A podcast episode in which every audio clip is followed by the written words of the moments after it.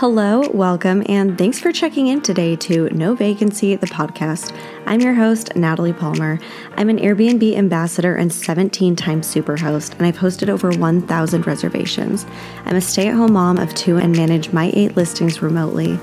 My mission is to help new and experienced vacation rental hosts turn their listings into fully booked, profitable properties that can be managed from anywhere so you too can have no vacancies. If that sounds good to you, let's get right into the show. Do you want to know the number one most common message I receive from listeners of this show? It's always something like this Hey, Natalie, so I'm fully bought in on wanting to start or grow my short term rental business, but I just don't know where to invest. How do I know if the property or market I'm looking at will be a good investment? Does that sound like you? You've been listening to all of the podcasts and reading all of the books on how to manage your place, but none of this education is going to mean anything if you don't first find the right property. This is why I am so excited to share with you that the team at STR Insights has launched a new service where they will help you find an investment property that meets your goals. Whether you're looking for cash flow, cash on cash return, or long term appreciation, STR Insights will first help you define your goals and then identify the market and property that is right for you. The team is made up of STR investors and operators themselves, so they know what to look for in terms of a good market and property and will make sure that you can legally operate in the areas that they point you to. Right now, STR Insights is offering listeners of No Vacancy a free call to help first time or seasoned investors find the next deal that will help you meet your goals. Just click the link in the show notes of this episode to book your call. And if you want to learn more, go back to episode 68 and check out my discussion with the STR Insights CEO, Kenny Bedwell. Like I said, they have a 100% success rate, so you have nothing to lose by scheduling your free call and getting you one step closer to finding that perfect deal.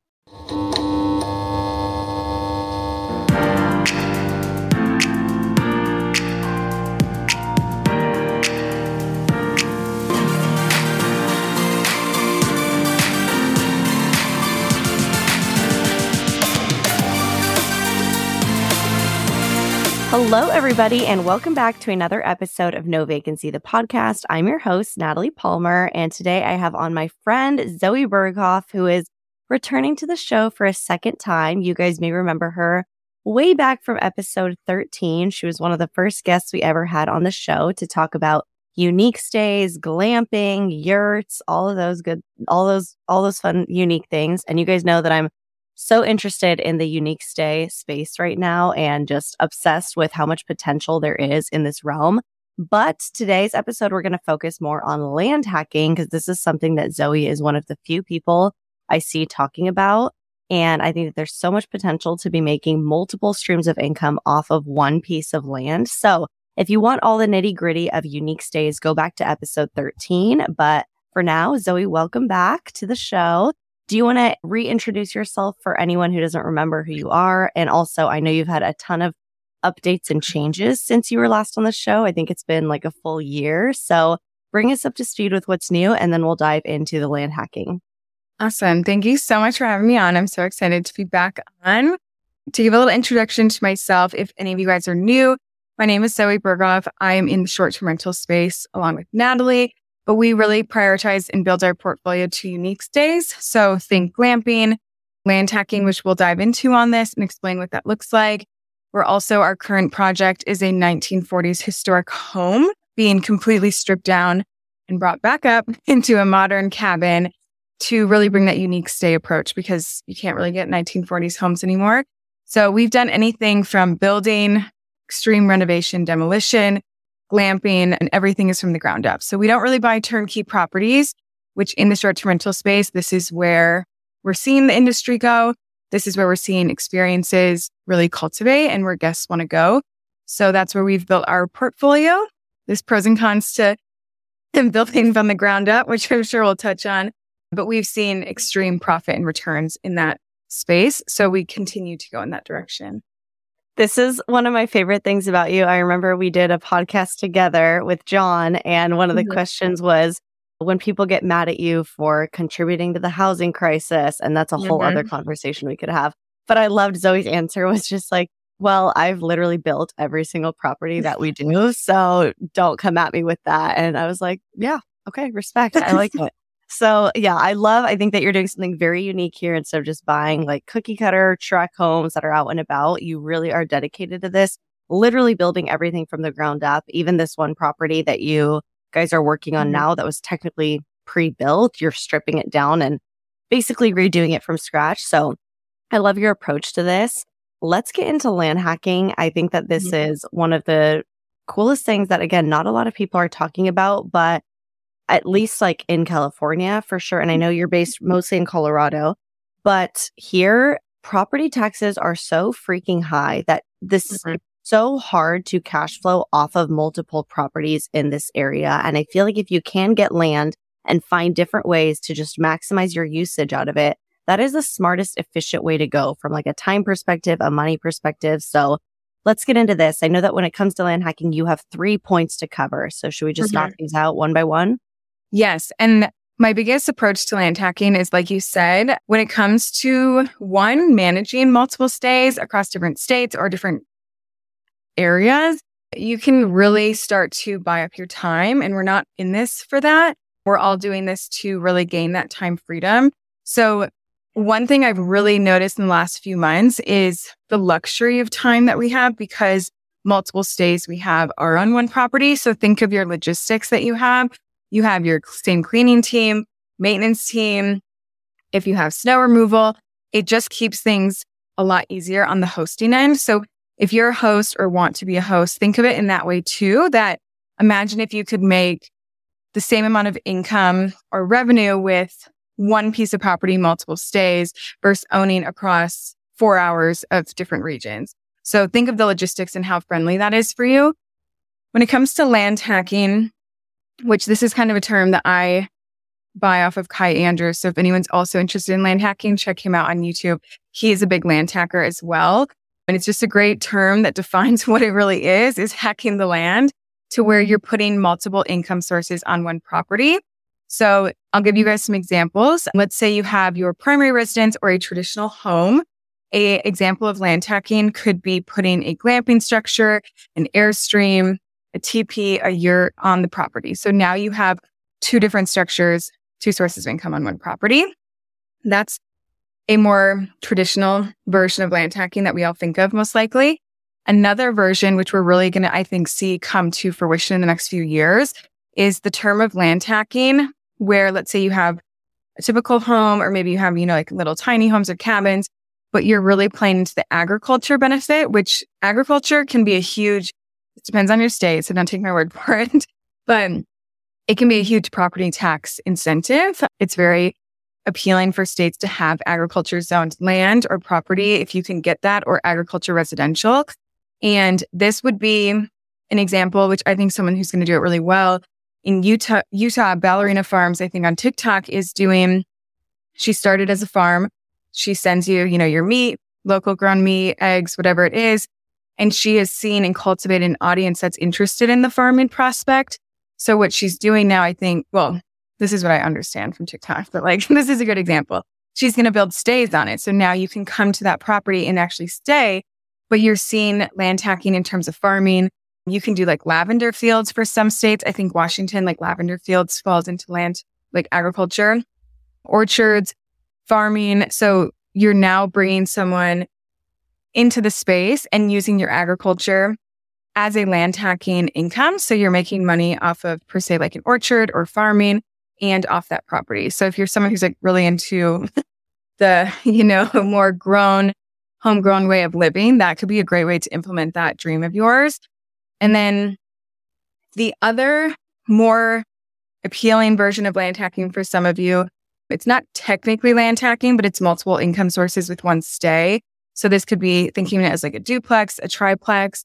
For example, our historic cabin we purchased does not have the land to, it's only like half an acre. So we obviously don't have a ton of expansion to build other stays on it. But what we did when we purchased it was we really strive for multiple income sources on one property because you literally can like maximize your revenue so much more. So we bought this cabin Upstairs, it's going to be a three bed, two bath. And we con- contemplated taking the basement and doing like a game room or a theater, which to some of us, unique stays and short term rentals, that's like a huge incentive. But we ran the numbers and we really didn't think a movie theater or game room was going to knock us up too much, maybe 50, 75 bucks a night just given that's not our audience. We're not in this like Nashville space where people are coming here to like just stay at the house the entire time. So what we decided to do was it's technically currently an ADU. So we're going to have a one bath, one bed studio that's going to be a separate rental. And think of a gamer might bring 50 to 75 bucks a night. But if the house is vacant, you're not making money off it. Whereas we took it as an ADU, which it was converted to be like a separate entrance already. So it's actually going to be more expensive to make it combined. We're going to have that as probably like 150, maybe 200 bucks a night for maybe like travel nurses, you know, people passing through where we can now make per se 400 bucks a night upstairs as a separate rental and 150 bucks downstairs. All entrances are completely separate. And that's a way that we're going to capitalize on multiple income sources without having that land expansion to go off of, but we can still capitalize on higher revenue for what that one property can bring.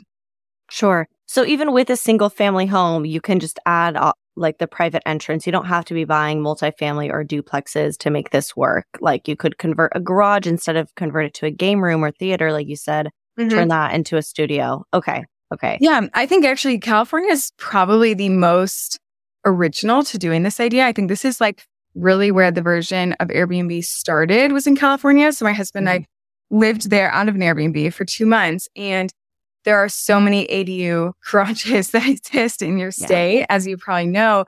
And I'm like, this is like the heart and soul of what Airbnb was created on. Like people converting garages, they're not using them. They realize they could make 3000 a month having their garage converted into a Airbnb or ADU. So obviously you need to consult with your county and permitting, which we can talk about. That's the biggest thing with land hacking is following all the regulations and making sure you're very careful and mindful of those. But that is a huge way that you can do it is if you don't want to have tons of land and develop it and build on it. I encourage you to, from here on out, look at all your investments as could I make another income stream? And don't only think that it's with structures. I think we're going to see in the space, you know, let's say you have chickens, you could, you know, deliver handpicked eggs every single morning for an extra 40 bucks on the reservation you know, let's say you have an orchard or something or a garden, or you're a chef and you can provide, you know, like make your own pizza kit. I think we're going to see hosting get really creative with how you can maximize your income and revenue, even if you don't have an entire other structure to offer. Just being able to offer that experience and like additional incentives. And that really cultivates the experience for the guest at the end of the day.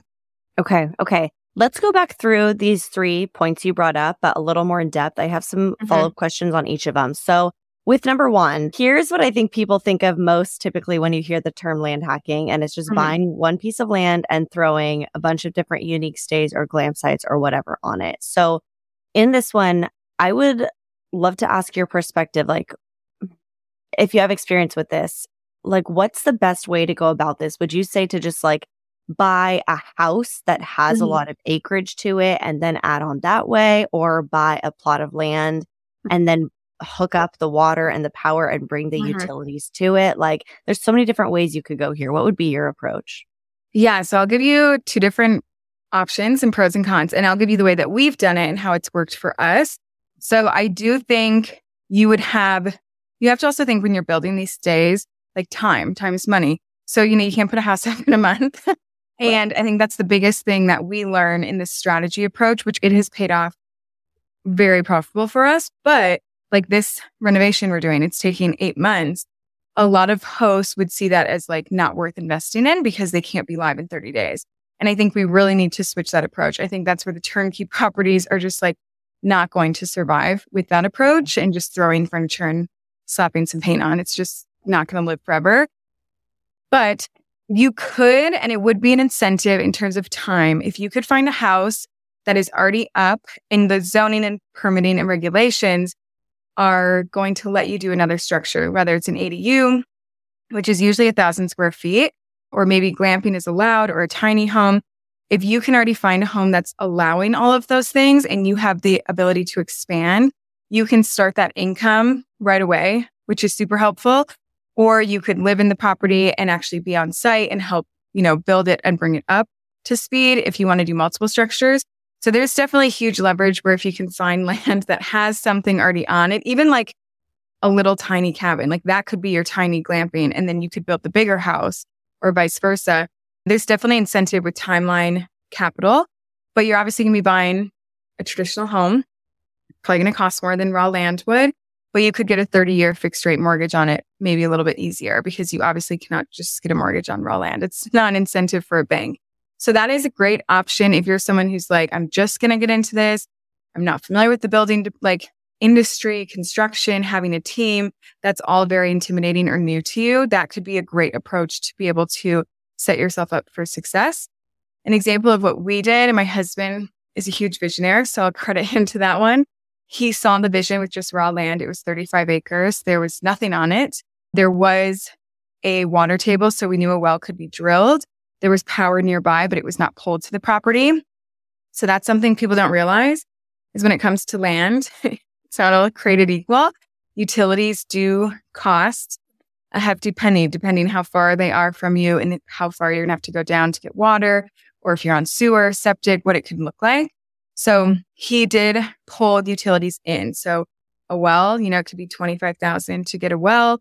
Power is usually the most expensive, but also water can be expensive depending where you are in the country.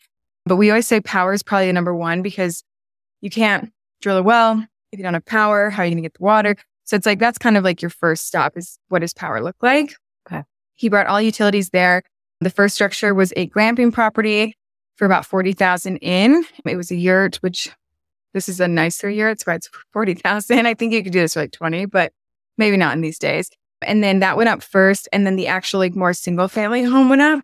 And with that, it was kind of holding the appreciation and equity with that single family home. So some people ask, you know, with glamping stays and properties, you can't get that equity and appreciation, but with a more traditional family home on the property, you can. So that property now has two stays. It actually does have permitting for an ADU, which then we will max out this property. It can't do another property or structure, which this is where even if you're buying 35 acres, it doesn't mean you can have 35 structures on every acre. It's absolutely dependent on the county zoning regulations, what they allow. So we can do another ADU. And I think that's our next plan is to, well, we'll see. We've been like contemplating this for a while. So we'll see if it goes through, but we do want to maximize that property and just get that ADU up and then be kind of like, okay, this is maxed out. We can't do anything else with these two structures and developing them, it took probably two and a half years over time. But obviously the glamping was up first. So you could have started income there okay. where you could live in it and then get the family home up. But by doing so, you know, we're all in for let's say 430,000. The property is now valued at 1.4 million. And that's really due to a lot of sweat equity that was put in and time. And for example, our neighbor up the mountains. He's not really a neighbor, but he's on the mountain. so he's the closest. He bought at 1.5 million, turned it into an Airbnb last year. He's not really our direct competition, but he's there, you know, close by for sure. But think of his expenses buying at 1.5 for a 30 year fixed rate. He's probably, I would say like 12 to 15,000 a month, just given like short term expenses and then his mortgage. Right. And our expenses are about 2100 plus give or take, let's say 3000 at the end of the day for big months. And think of what we can walk away with revenue and profit and what they have to walk away with. So that's where you really see your profit and reward towards the end when you go live. But a lot of people want to see that instant satisfaction. They don't want to do the work to get to that stay and get that property live. But that's where we've seen, you know, 40 to 80% cash on cash returns is usually what we see with our properties. And I really don't believe you can see that super easily with turnkey properties that you're just buying, putting furniture up. So, right. Right. I think you're spot on. That is truly where I think if if your goal is like gaining equity in a property, you have to do a fixer upper. You cannot get mm-hmm. those numbers with a turnkey place. I mean, it could cash flow really well, but if you're trying to add value, you have to get a fixer upper and be willing to build or strip something down and start over from scratch. Um, but I really like what you touched on with how you can mix strategies because I know for me, you know, and I've been talking about this forever, I would love to buy a piece of land and park like 10 Airstreams on mm-hmm. it and do a little Airstream village.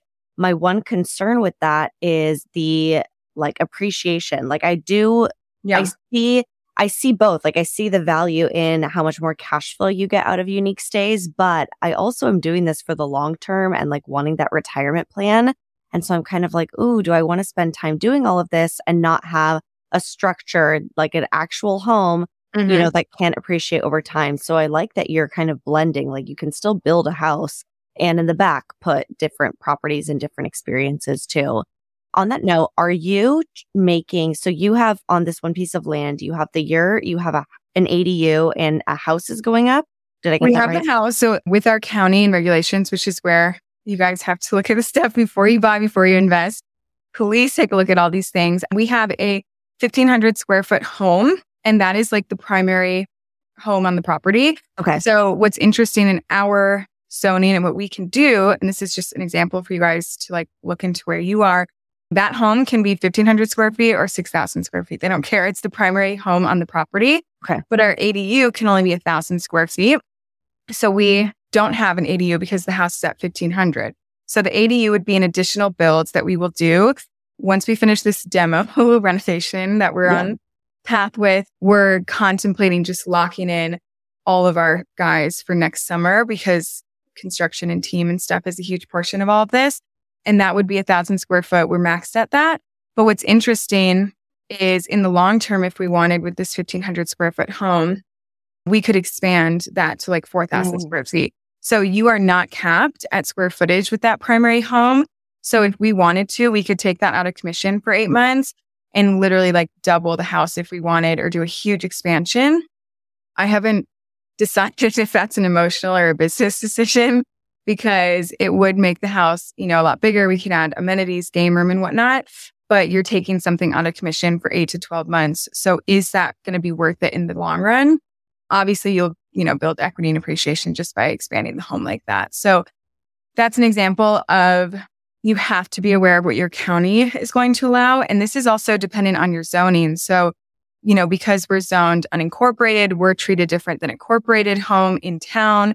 And that's where I always encourage anyone I work with and my students to take a look at what you're going to be zoned before you invest because unincorporated can be really in your favor. And in some places, it might not matter at all. And when I say unincorporated, that means our county does have permit and regulations for short term rentals, but because we are unincorporated and where we fall into the zoning map, we don't fall within regulation. So we don't have to have a permit. We don't have to pay them. We don't have to have a number. We just kind of like run in our own world over there. And that's, you know, great because that keeps our business more in our control. Obviously, if they changed their rules about how they treat unincorporated, we could be affected, but mm-hmm. at least that's us taking some of our control back. And our most recent investment is also unincorporated. And that was very strategic that we purchased that in unincorporated because we still have that control. So that's a little bit about that property. And to give some context, which this is something I've been talking a lot about with my mentorship students and some others in the industry, because people have that fear of glamping and how is it going to hold its value and appreciation? Yes, the bank may not see land and these unique temporary stays on them super valuable, but I do think we're going to see a lot of growth in the next five to 10 years of people selling these properties as businesses. So if you can prove, you know, what this business is going to cost to invest in, what it's going to bring in, what that return is going to look like, I think now in the future is no better time than to hop on that bandwagon of getting that appreciation equity with the business model and selling it as a short term rental business almost kind of like a boutique compound, you could say. Yeah. And you're not necessarily going to have investors looking at it as like a same primary home equity and appreciation grab. And I actually have a student who, when she came to me, her primary goal was for the next five years to build a short term rental portfolio that she can sell as like a package deal to someone. Oh. And I was like, wow, you are so on like so ahead to be thinking in that way yeah. that she is literally building her portfolio in terms of how can I sell this as a complete business and hand it over to someone? So I'm not going to say like we're seeing, I can't speak for that for sure, but I do yeah. think we're going to see a lot of growth there. Where if you can prove those financial numbers for your properties, it doesn't necessarily mean it has to have a primary stay on it to hold that value. That is really cool. Do you know, maybe I should have her on as a guest. I'm curious what the thought process is there when she says like in five years she wants to sell it. Is it more like she's waiting to hit like a monetary goal? Like we're not selling mm-hmm. till we can get this many millions? Or is it more just like five years is when we're exiting? I'm going to be over it and whatever number mm-hmm. we're at, we'll get to. Yeah, that's a good question. She's a student of mine. She does long term rentals. She's starting to like convert or dabble into short term. I think if I were to ask her, just knowing like where she's at, it's more of like once the portfolio is going to be valued at this much, we're going to offload yeah. it. I don't think it's always fair to put a timeline to glamping and unique stays because, yeah. you know, if you're building a treehouse, like you are literally starting with raw land and it could take you two months or it could take you a year and a half to do. So I think it's a little unfair. And this is to anyone who's in the unique space, because I can relate to this, that it's like, you know, you see people just buying turnkey properties like I scale three or four a year and I'm at like a portfolio of 10. And we, because of the strategy we choose with unique stays, we have to scale faster and more, I mean, slower and more strategic. We can't.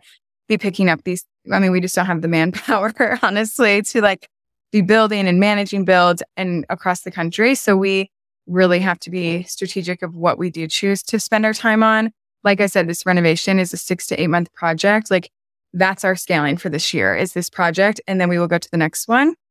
So it's not for everyone. If you're trying to scale as fast as possible, you're going to have to buy these unique stays that are already up or already priced at a pretty high amount because the sweat equity was put in by that person selling.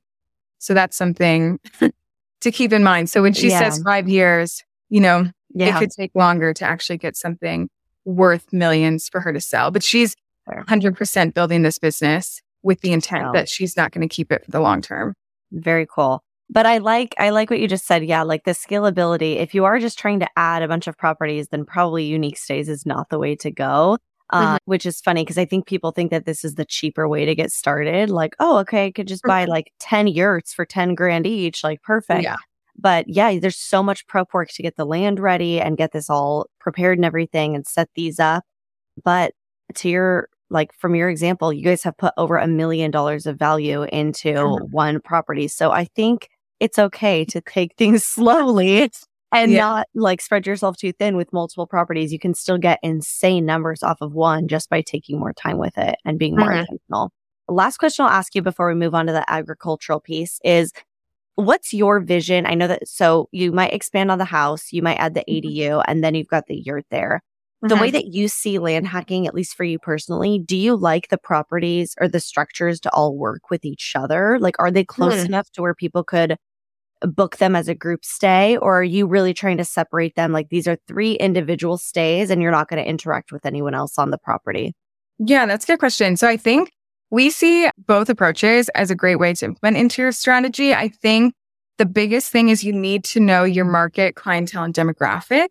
So, for example, one of our properties, which honestly, the house and the yurt are closer than we would love, knowing that we have 30 acres. It's like the fact that you can even see them, it's like, oh my gosh, why, you know, we could have put this one like 10 acres over, mm-hmm. but that's where utilities come into play. So to pull power 10 more acres, is a costly decision. So really the placement of the two currently on one property was decided by power and water and how okay. much utilities we could pull. With this property, what's cool is the house isn't super crazy large. Like you can't fit, you know, 15 people. So what we can do is the house fits six people.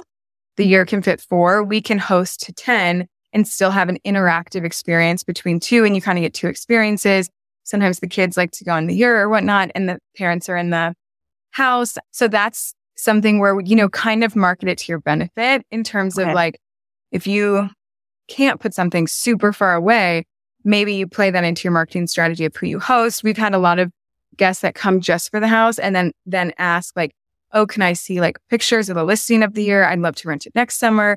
So definitely it piques interest just because it's a round shape and it's very weird looking from the outside.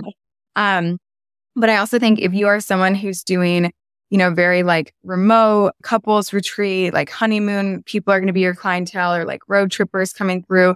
Maybe you really want to cultivate that more unique experience and like keep it kind of solo for them. The biggest thing that I've learned with glamping is set the expectations before they arrive there. So in the very beginning, I was like, you know, this is for any host in any type of structure, whatever you're hosting, like your guest does not know everything you know, and you need to get that across to them. So I learned early on, I was just like, you know, it's a Europe. People are like, it's kind of obvious. Like it's not an actual home. It doesn't have like four walls. And then I got like a review that was like, oh, it doesn't have a TV. And I was like, a TV. I'm like, it's a like what? And then I got another review that was like, oh, just so you know, it doesn't have AC. And I'm just like, okay, obviously as a host, I'm not doing my job at like getting this across that like this is a yurt. Oh um, oh my gosh. AC is not going to be there. Yeah. So that's when I changed my marketing that I was like, we are not for everyone. And in the beginning, you know, I was a really early on host thinking like, I want to host to anyone and everyone, and this property is great.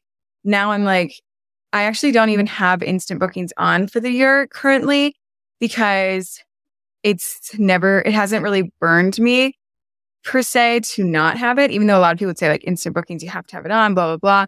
Other listings do, but for the yurt, it's just like there just has to be some things that I cross basis with before they book. And it burned me one or two times to have instant booking on. Mm-hmm. And at the, it's a very, it's a seasonal property. So it really just is, it's been just more enjoyable for everyone to have them cross things with me before. I also say like, make sure you read this entire listing before booking so that they can be aware of like weather, temperature. It's going to be pretty similar to what it is outside. So set your expectations. If they're not going to feel super remote and there's going to be a nearby dome a mile, like half a mile away, make sure you tell them like there's multiple structures on the property, you know, just so yeah. you know, or if it's a community bathroom or a community space or hot tub or something, just set that expectation so they can be aware. And I think you'll have a more enjoyable hosting experience right. and guest experience overall. And it also, like I said, can just depend on like your land. Like our land is super, it's on a mountain. Like it has a lot of elevation. So to actually excavate and put something like down the road completely on its own path would cost like hundreds of thousands to do. And that's just not worth it when you can just make sure that you appeal to guests that don't mind that. Gotcha. Okay. Okay. Perfect. So let's move on to point number two, the agricultural piece. This is so cool. And I mean, like the lavender fields and everything you talked about and farming. How does this work exactly? Like, what would you say is how, how do you make money off of this land hack strategy? Is it purely from like you need to buy pigs and become like a like start selling bacon? Like, like honestly, like what is this? Because I'm not cut mm-hmm. out for that life. Like, I'm not going to be butchering animals.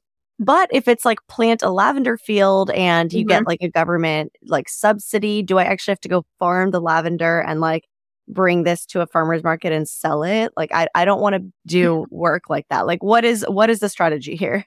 Yeah, so it's going to depend on each state actually, which is why it's so hard to and this is anything with short-term rentals, you know, like when people ask us about regulations, it's not just statewide what the regulation is, it's down to the county, the city, and that's going to be the same thing with this approach there are two angles. And I personally, we don't have a property that is like plain. Well, our one property is zoned agriculture residential. So we benefit on property taxes with that. But it's not because we have our own farmer field. We have sheep that like migrate every summer through the mountain. Okay. And because our property is on the mountain, we are contributing to that. So that's, I guess, kind of like a loophole of like we still benefit from agriculture. Our property taxes are probably like five times less than they would be if we were just residential. Okay. My husband, I don't know if that was like a huge play when he purchased the land per se, but it's something that we definitely keep an eye on every year. The city asks us, like, do they still use this property for agriculture? You know, they want those property taxes. So they would love for them to stop doing that. But we yeah. still have like hundreds of sheep that run through the road sometimes. So that is happening. Is this something that you had to apply for or bring to their attention, or automatically when you got this property, it was like the government knew that sheep roam yep. through here? Okay. Yep. So it was the property, every part, like every ranch, because 35 acres is considered a ranch in Colorado on the mountain is agriculture residential. So everyone's benefiting from these property taxes. It's a great just kind of loophole for what we all get to own in and have a part of. But I know some who, let's say, I think this is in Washington, they have a primary residence already on the property. So they're trying to step into land hacking. And the only way they can do it legally with the county is by implementing like a lavender field and an orchard. So they're planting that orchard. It didn't come with the property. They had the house. Now they're doing the opposite. Okay. And I believe, I don't know 100% on this one specific situation, how they're monetizing that, if it is playing into their short term rental aspect or if they're just playing into the agriculture zoning aspect of it. Okay. But because of that state, they deem it as like you can have both of these on one structure and benefit, whether it's tax wise or government wise or income. And then there's also people that are doing, like you said, like farming or they have chickens or any sort of agriculture, but it's also going to depend on the city and county of like what is agriculture to them. Like, do you right. have to have a five acre farm? Do you have to have half an acre? Do you have to have a certain amount of animals? Like, what does that look like? And this isn't my expertise, but I do have a student that Natalie actually, she's probably listening to this as well. She came from the podcast and she has a farm in Canada. So she has that agriculture benefit and she's going to be capitalizing on the short term aspect of building the unique stays. So she's kind of starting the opposite way where she doesn't have the primary residences or the homes. She's going to be putting them on and she is going to really play into that farming aspect. But like you said, not, not everyone wants to be a homesteader or butchering or delivering eggs. But her and I were brainstorming the other day. You know, she's like, I can hand deliver eggs every morning. We can stock their freezer with beef and local meats and everything. And I was saying, instead of us marketing this as like, if you'd like to stay with us and get meat or chickens or eggs or whatever, you know, added onto this. I was like, no, we market this as like, this is the entire experience and package at this price. If you're not interested in getting local food or delivered to you, you know, we can discount it or have your stay at this price. But I was like, we don't leave them to choose this. You leave it to them to feel like FOMO for missing out on not mm-hmm. choosing it. Because I was like, people, you know the experience better than the guest does before they get there. So how are they supposed to know that they should sign up to get local meat delivered or, you know, get an hour on the farm or play with the alpacas or something? I was like, we need to set that, that that is the experience. And if they don't do it, they're missing out rather than this is coming to the property. If you want no. a, it's an extra add on. I was like, no, no, no. We have to market it the other way because you're going to make them feel like that's like what they're getting is the entire experience, not just the stay. So that's I think we're so smart. Yeah. yeah. And that's and that's like really bringing it back full circle cuz you know we're kind of talking about like oh adding this agricultural piece for like some tax benefits or as another income stream but if this whole thing is predicated on these unique stays and experience like that having the chickens and bringing those eggs to your guest's front door like that's what makes this full circle and mm-hmm. That's so smart yeah, it should go. It's going to be a really exciting project. I'm so excited to the work with her. Yeah. Hi, Margot, if you're listening. yeah. I'm so excited. I was like, I could go on and on and just like, there's so much potential where to some of us, you know, we see just like agriculture land is like wasteland in this country. And I think if you can commercialize it in some way, there's going to be a huge benefit in terms of short term rental. And obviously, you have to play this into your strategy. Like she's more of a hands on host. She's local. She wants to play into this experience where we are remote hosts. We aren't local. So we would technically have to think of like bringing on a full time team member or team members to do this experience, which I'm sure we'll probably see that grow in this industry as well as just like caretakers for properties. But she's going to have a really cool project. I think we're going to see a lot of growth there. But it's just there's so much you can do if you are aware of the regulations in the county. She actually specifically, her county is like wanting to work with her on like a tourism, like they want this tourism. So all these people telling us we're like ruining housing, her city is partnering with her in terms of like, what can we do? How can we make sure this is effectively done for you? Because they really need tourism. And if you think about it, she could become like the hotel or boutique hotel in her city for hosting. And it's not going to be that hotel experience. It's going to be very farm to table. Yeah, that's so cool. So, So basically, with the agricultural piece, it's hard to give advice here because you just have to look at your state and county regulation. So for some of them, Mhm. they're going to only classify you as certain zoning if you have enough land or if you're planting the right kind of things. Yep. And they might have different stipulations on like what's happening with that. If if you have an orchard, do you actually have to like pick the apples and like bring them to a market or is just having the trees there Mhm. enough of like an environmental or like carbon offset that they're okay with that. So this Yeah. is really just an area that like you kind of have to check what your area cares about. Yeah, it's hard to give like complete straight advice on this because it is so dependent on the city and county. I'm pretty sure the property in Washington I was talking about, he's just doing lavender fields to like get that agriculture. Like I don't think he's doing anything with them. Maybe they're there to enjoy. But in his county and city and state, he was able to just kind of play into that. And that was the easiest route was to go with like a lavender field. And that county calls it agriculture with that. So yeah, it's definitely something you want to, if you already own the land, look into what that zoning and land that you already own is falling into. And if you don't, make sure you, you know, ask these questions to your county, run these check boxes before you invest. If you see this in your horizon to benefit on agriculture, because it is a huge play. But I, I personally like can't, you know, I don't have our own experience in this. I think we will explore this route down the road, but it's just not something I can like 100% advise on because I don't do it at the moment, mainly mm-hmm. because we are remote hosts. And like that to me, a lot of this plays into a personal hosting experience. But if a lavender field or an orchard does the job, you don't have to be there to like man that per se. Sure. Okay. Okay, cool. All right. And then that'll bring us to our last point of this episode. But let's talk about option three for land hacking, where you said you don't have to have multiple acres of land. You can just like work with a duplex or add on Mhm. an ADU or separate something and make like a private stay. Uh, how this, this is probably the most accessible. I think for most people Yeah. listening, this is probably the most approachable way to do it. You don't have to have tons of land. How are you personally how would you advise somebody to make this calculation? Like if somebody has a four or five bedroom home, how would you mm-hmm. advise them to be like, is it worth cutting out one or two of those bedrooms to make a separate stay and have mm-hmm. two streams of income? Or are you cutting too much into the potential of having a Yeah. five bedroom home? Like how would you run those numbers? Yeah, that's a good question. And I actually had to like run the numbers. This is post purchase. So I was like, there's a call we're going to make. Like, we're either going to put a hole through the floor and make stairs to connect, you know, the basement to the house and make it a larger home, or we're going to keep it separate.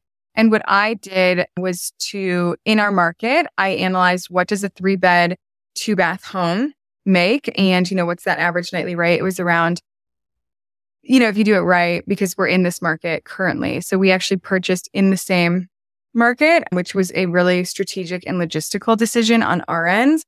Our properties take a lot of snow removal because they're in the mountains. So when we went up there in January this past winter, we were like, we could not have another one of these in Utah and like, and still be remote hosts that are buying that time freedom. So we actually decided our next investment had to be within an hour range of our current ones. And this is solely because this property at 9,000 feet is a really unique property to keep open. It's worth it to keep open. I don't think everyone experiences this. So take this at your own, you know, discretion. But it just for us was like logistically, like we have machinery, skid steers, plow trucks, team, like a lot of manpower that if we could keep things within a region, there was a lot of logistics that would be favorable for us. So Mhm. we purchased in a current market. I don't think we're direct competitors to ourselves. So that was something I looked at was, are we just buying another house in town that's competing with our other house in town? They're absolutely different experiences completely. I actually think this one will top our other one, which is going to be insane if it does. But given the interest we've had, the location, I think it's going to be on track. My husband's like, I'm telling you, it's going to beat it. So we'll see right. But something that you want to do, I ran the numbers for a three bed, two bath, and then I ran the numbers for, let's say, a four bed, three bath. And truthfully, they didn't look that much different. If you do it right, I can charge four to 500, 600 a night. And I can charge that regardless of three bed, two bath or four bed, one, four bed, three bath. That was the only difference was this basement wasn't super big to add a ton of Okay. bedrooms on. So if you are debating that, my two cents would be run the numbers on the smaller side if you do take two bedrooms away or whatnot? And are you really lowering into that bracket of lower nightly rate? For example, when you go from like a one bed, one bath or a two bed, one bath in our market, you're kind of capped at like, you really can't charge more than 300 if that might be your top dollar just because it's small space, not a ton of guests. So I kind of knew that we were going to be maxed at like a one bed, one bath at like 200, 250 a night. But that's the play is like high turnover and mm-hmm. stays and, you know, one or two people and having that game room or that extra bedroom and bathroom really did not bump that nightly rate for us. And that was the biggest thing was I know the occupancy. I know what it's probably going to be. And that's kind of what I would start with in terms of numbers is, is there a big difference? That average nightly rate is one of the most important numbers that we look at. And when we reinvest back into our properties, it's solely with the intent of how do we bump that nightly rate. Mm-hmm. So one of our other properties, we put 35,000 back into it and we bumped our nightly rate from like 300 to 400 a night to four to 600 a night. And by doing so, you know, we two to four times our revenue every month yeah. because we reinvested back into it. So that average night rate is very important, you guys. So take a look at it when you're running these numbers. What were those changes on that property that you did when you reinvested yeah. the 35,000? Yeah, it's so crazy because there's like no denying that it was solely really these changes that made the difference. Like, you know, it's like the property is still in the same location. It still has the same view. It still looks pretty similar on the outside and everything. We decided to, we obviously invested in a hot tub, which something that I think people talk about a lot in short term rentals is phases. And it's very realistic that properties will be in phases. So don't be discouraged if you go live and you don't have every amenity that you want. Sometimes you have to make some of that profit and proceeds yeah. back before you can keep going. Some of us don't, but you're the lucky mm-hmm. ones, I guess. So we put a hot tub into it because of high elevation. It was like a $11,000 hot tub because it needs to be insulated if we lose power. And then we actually put 25,000 into all updated furnishings and design.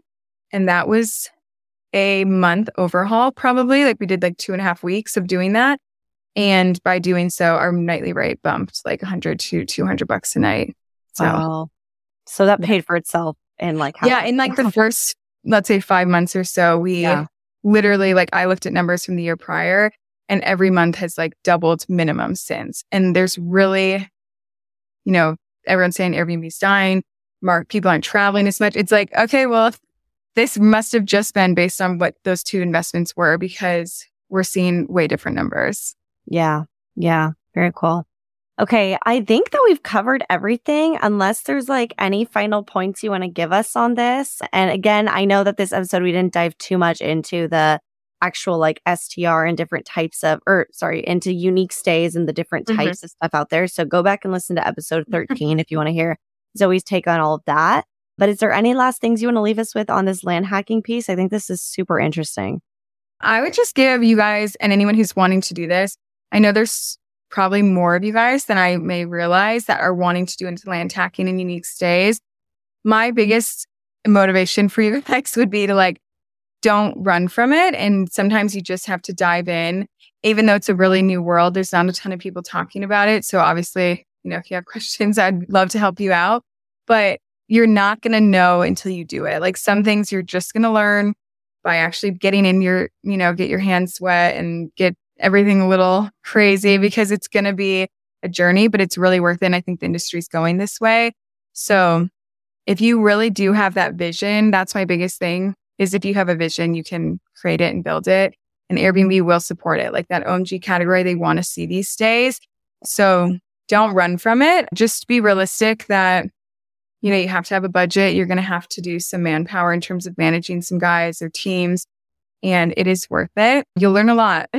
If you ever want to build your own house, you'll be an expert at it.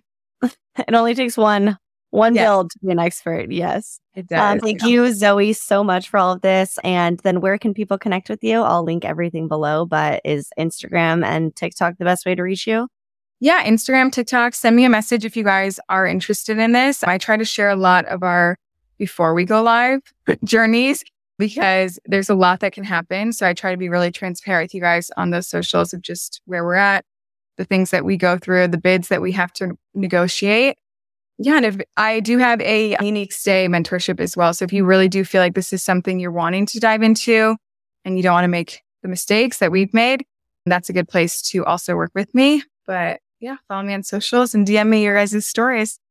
I'll add one more thing on that note. Thank you, Zoey. But the thing of sharing the before process, I'm so upset I cannot remember the name of this account right now, but there's this cabin I follow that they just built from the ground up. And I think they're about to launch like this month. And they have over a million TikTok followers already mm-hmm. and like 800,000 on Instagram from, I think, a year long build. And so when they launch, they already have a full wait list. And so mm-hmm. that's another reason too. I know we talked about like being very slow and intentional with the growth of these. Don't look at that necessarily as a negative, like, oh, I don't have this turnkey place that I can get up and running in 30 days. That account, and again, I'm so bummed I can't remember it. If I if it comes to me by the time this episode comes out, it'll be in the show notes. But mm-hmm. it's just so brilliant to document the experience of this. And that's another strategy mm-hmm. of getting people invested in the journey. And if you can like post polls as you're doing this like hey guys should we put the hot tub like facing sunrise side or sunset side? Like mm-hmm. get get involvement and engagement from people as you're doing this and i think that there's definitely a way to view the build process as a positive and still be building your audience before you've even launched. So yeah, yeah you're always sharing the behind the scenes of things literally like your husband in the freaking like snow plow and i'm just like I don't know what's going on over there, but I love it and I'm engaged. So, yeah, we are remote hosts, but when we are there, we are very hands on because the properties take a lot, which I think is something my husband always says this. Like, I just wish some of these people that are trying to do short term rentals and never think about it could see this. Like, yeah, you know, we spend nine hours at the property day, like picking up twigs and arborists. And sometimes it does take that. And I think that's the beauty of the business is you get to plug in and you get to plug out when you want. But yeah, there's actually a good, I don't know if this is one you're thinking of, probably not, but Pacific Bin, I think it is on Instagram. He okay. did a really cool storage container in the Pacific Northwest. And before he went live, he was at a million followers on Instagram. And like you said, it's like, I do think there's something to be said about social, like how many of those are actual visitors and how many of those are True. just, you know, watching from afar and get the inspiration and stuff. But regardless, the PR that you're getting, and I think Kristie Wolfe also, who's done like the potato in Idaho, the lookout towers. She is a great example of that, that she has used a lot of organic PR for her stays to be, I think she has a 420 day book out timeline. Mm-hmm. And that's absolutely insane. Like if insane. you can really capitalize on that journey, like you said, you can be full for the first two years and not even have to really be listed. Yeah. Yeah. Amazing. Okay. Well, thank you so much, Zoey. All the ways to connect with you will be below. And until next time, until you're back on for guest appearance number three, thank yes. you so much. thank you. Thanks for having me. And finally, for this week's Am I the Airbnb Hole, we have another case of ridiculous rules left by a host. And they put this on this horribly obnoxious Word document where they used like 10 different fonts, a different font for each rule and different colors. And I wish you guys could see what this picture of this sign looks like. Maybe I'll post it on my Instagram stories today so you can go look. It is so obnoxious, but let's go through and read these lovely rules that this host put together that for some reason they think is completely reasonable to leave for somebody. So, kitchen rules. Number one, one dish and one glass per meal. What? Come on, people. I, I personally need three glasses at a minimum. I am one of those people who at all times has a water glass, a, a like seltzer, like a LaCroix or an Olipop, something like that, and then an iced coffee. At all times, I need three beverages. So, no, I'm, I'm not adhering to this one dish and one glass per meal rule. Rule number two all dishes and glasses must be cleaned by hand. And under this, they put a note that says, We have had some issues in the past with non compliancy. But now, now listen to this, okay? Rule number three is no dishwasher use during neighborhood quiet hours. Hold on a second. You just said all dishes and glasses must be cleaned by hand. And now you're saying no dishwasher use during neighborhood quiet hours? So I can use the dishwasher during non neighborhood quiet hours, but I can't use the dishwasher because I thought, according to rule number two, all dishes and glasses are to be cleaned by hand. Okay, make it make sense. Underneath rule number three, where they say no dishwasher use during neighborhood quiet hours, they put a note that says, We've had numerous complaints about the noise and have respected the neighborhood quiet hours by not using major electronics. The neighborhood quiet hours are 1 p.m. to 2:30 p.m. So the middle of the day, middle of the day. Okay, what? Why? Who's like uh, why can't you That's like the ideal time to run the dishwasher if it's loud. Okay, 1 p.m. to 2:30 p.m. and 10 p.m. to 9:30 a.m. 9:30? 9:30. That is so late in the day, you guys. Okay, so anyway, that just makes no sense. Like we said, why are you able to use the dishwasher during non quiet hours? However, rule two says they all need to be cleaned by hand. Okay. Rule number four please do not. S- what? This has to be a troll. This has to be a fake. Uh, this can't be real. Rule number four please do not bend our spoons. Spoons are meant to be used as utensils only. What were people using spoons for? What else were they doing with your spoons that you had to make this a rule? like digging digging trenches in the backyard? What else were people using spoons for that they were all ending up bent? I kind of don't want to know the answer to that. Rule number 5. For any advanced cutlery serving tray needs or for any minor appliance fixes or instructions, please contact and then they put a number. I don't understand. I, I, I don't know what that means. For any advanced cutlery serving tray needs or for any minor appliance fixes or instructions, please contact, and then they put a phone number. Are you saying to, in order to get a knife, is that considered advanced cutlery? In order to be provided a knife, they need to call the same number that they would call for something being broken. That is how we're treating our guests when it comes to knife usage.